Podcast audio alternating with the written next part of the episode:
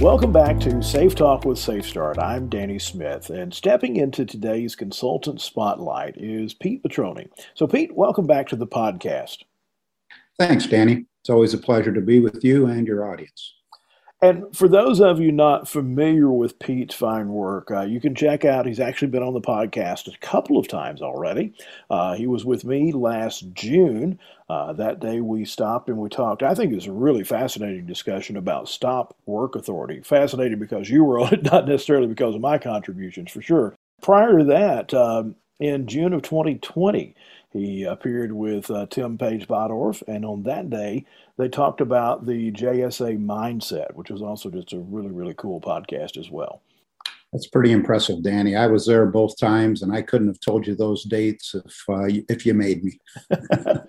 well, and uh, you know my memory's pretty good but uh, i've learned as i get older especially i have to write just about everything good so my memory certainly isn't that good. It really helps when we've got a producer who can uh, kind of help look things up for us and help us with some cheat sheets and notes here.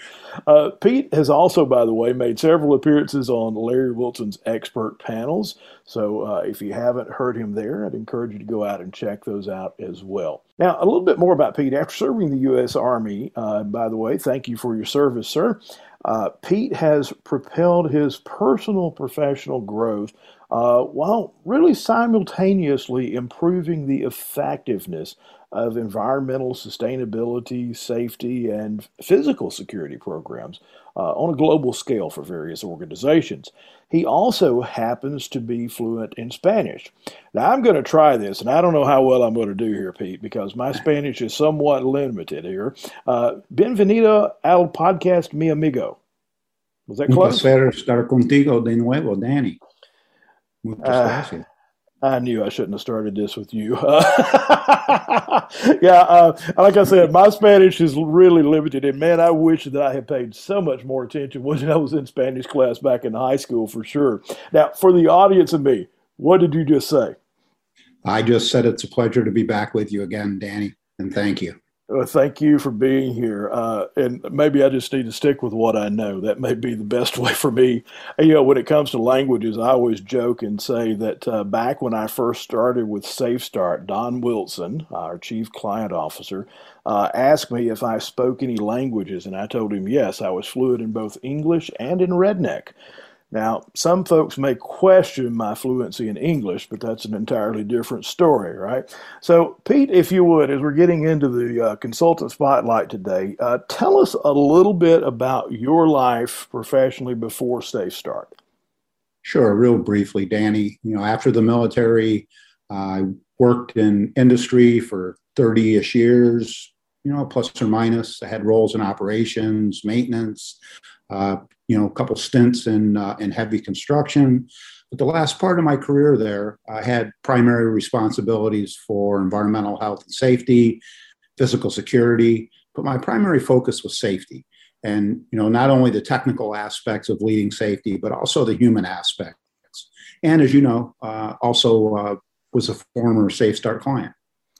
And we've got that in common, right? Uh, as do several of our other consultants. Uh, but I always think it's interesting to hear uh, exactly how each of us found our way to the SafeStart team. So, uh, a bit about uh, how how you got involved with the SafeStart team. Sure, Danny. When I left my role uh, with former in my former role, I had options with other global companies, but as chance would have it, I ran into Colin Duncan uh, who, as you know, is our chairman and advisor to the board of SafeStart. And we were working on another project together. And he asked me to consider working with the SafeStart team. And so Colin put me in contact with Debbie Clark, and the rest is history. So, what is it that you think is uh, just really unique about SafeStart, and what what just kind of drew you to it? Uh, what is it that you just really love about this process? You know, one of the things that, that's always really resonated with me, Danny, is that SafeStart takes a relatively complex theory. And as you know, whenever we talk about human beings, things can get complex really, really easily. And uh, it takes those complex theories, the complex uh, uh, subjects, and makes them not only practical, but applicable 24 7. That, that's what really kind of, uh, you know, intrigues me about Safe Start. Yeah, and I love that practical aspect of it, and uh, just the way that it can have that uh, really that broad reach, not only with with the employees, but also with their their families, their their friends and families, and, and folks around them, and that's that's really huge, right? Uh, what's one of the most important parts of your life personally that that's where Safe Start has really made an impact? You know, I, I think the thing that uh, really, really hits home with me, no pun intended, Danny, is that I could share the concepts with my son Andrew. You know, even though I've shared them with other members of my family, sharing them with Andrew has been a huge bonus because he's in a relatively high risk profession. You know, he works around electricity, other forms of hazardous energy every day. And it makes me feel blessed that he can use some of those concepts and, and share the stories with me. So, you know, keeping helping keep my family safe for me is, is the biggest, biggest bonus for Safe Start. Sure. And, and what's, uh, you know, as you've gone around and done work with a lot of folks with uh, not only Safe Start itself, but also you've done a lot of training with with Safe Lead, our supervisory training process, uh, where we do that one-on-one coaching with with supervisors. Uh, we all see a lot of different things that are, I guess you could say, fun and exciting uh, on site with clients. What is one of the most exciting things that's happened with you while you've been on site with someone? You know, I don't know if uh, all the listeners would think this is especially exciting, Danny, but uh, I really like it when someone lingers after class, you know, to tell me a story about how they've used the Safe Start techniques to help them or, or a loved one, you know, be safe or avoid an injury or lessen the severity of an injury. And you know, I've heard some pretty dramatic stories uh, through the training, both with Safe Lead and and Safe Start. But some of the best are just somebody coming and sharing that they changed a little habit. You know, for example, recently someone stayed after class and told me that, you know, previous to being introduced to Safe Start, their routine was to order the uh, Dunkin' Donuts drink on the app while they're driving to work in the morning. but after we talked about self triggering, they said their habit now is to order that, that drink while the car's warming up. And, you know, he also added that it not only makes him safer with that habit, but it also avoids some potential uh, performance errors of ordering the wrong drink while he's driving. uh, yeah, nothing worse than getting uh, some something you really didn't want there, right? So. Exactly, too much sugar or not enough sugar, whatever it might be. I, can, I, can, imagine that. I guess there are worse things. I guess you could actually have a wreck while you're ordering it while you're driving. I didn't mean to minimize that, but uh, certainly that's uh, uh, an interesting thing there. if you don't mind, real quick, think a bit about some of the safe lead things that you've done. What are some of the interesting interactions that you've seen there with with some of the supervisors as well? Uh, just uh, kind of, I like to call it those light bulb moments. You know, when suddenly somebody just kind of has that revelation or just kind of gets it, if you will.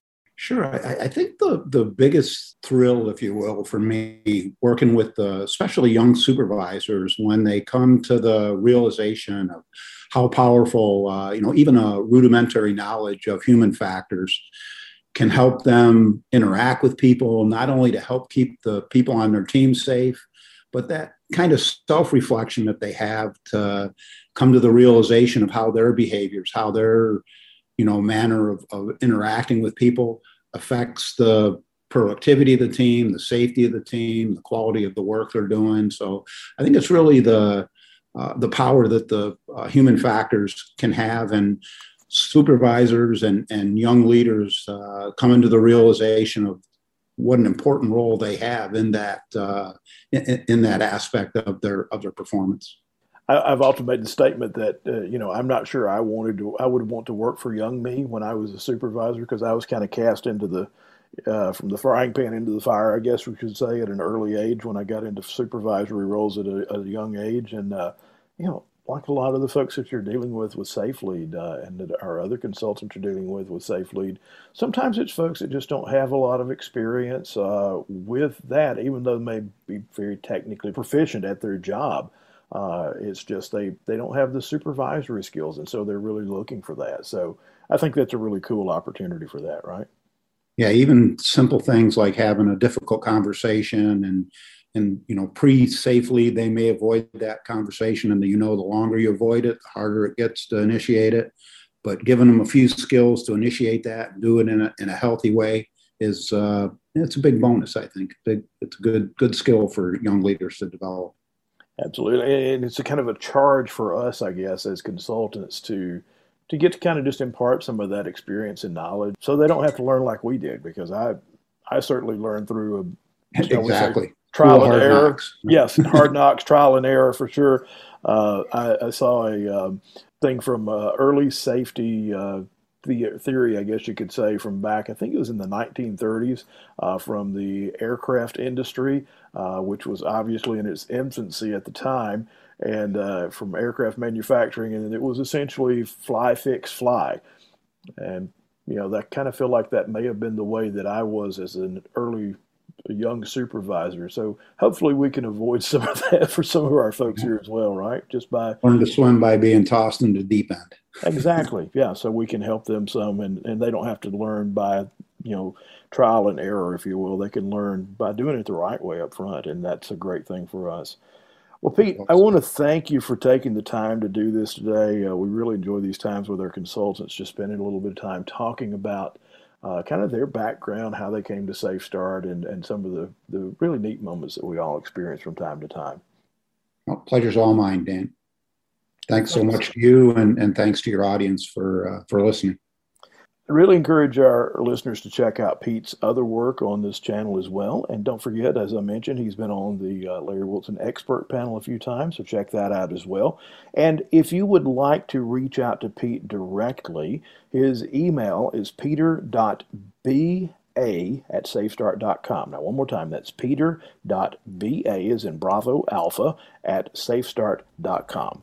I'm Danny Smith for Safe Talk with SafeStart. Until next time, uh, be sure you keep your eyes and mind on task. Just a great little reminder for us uh, for today. Thanks so much for listening.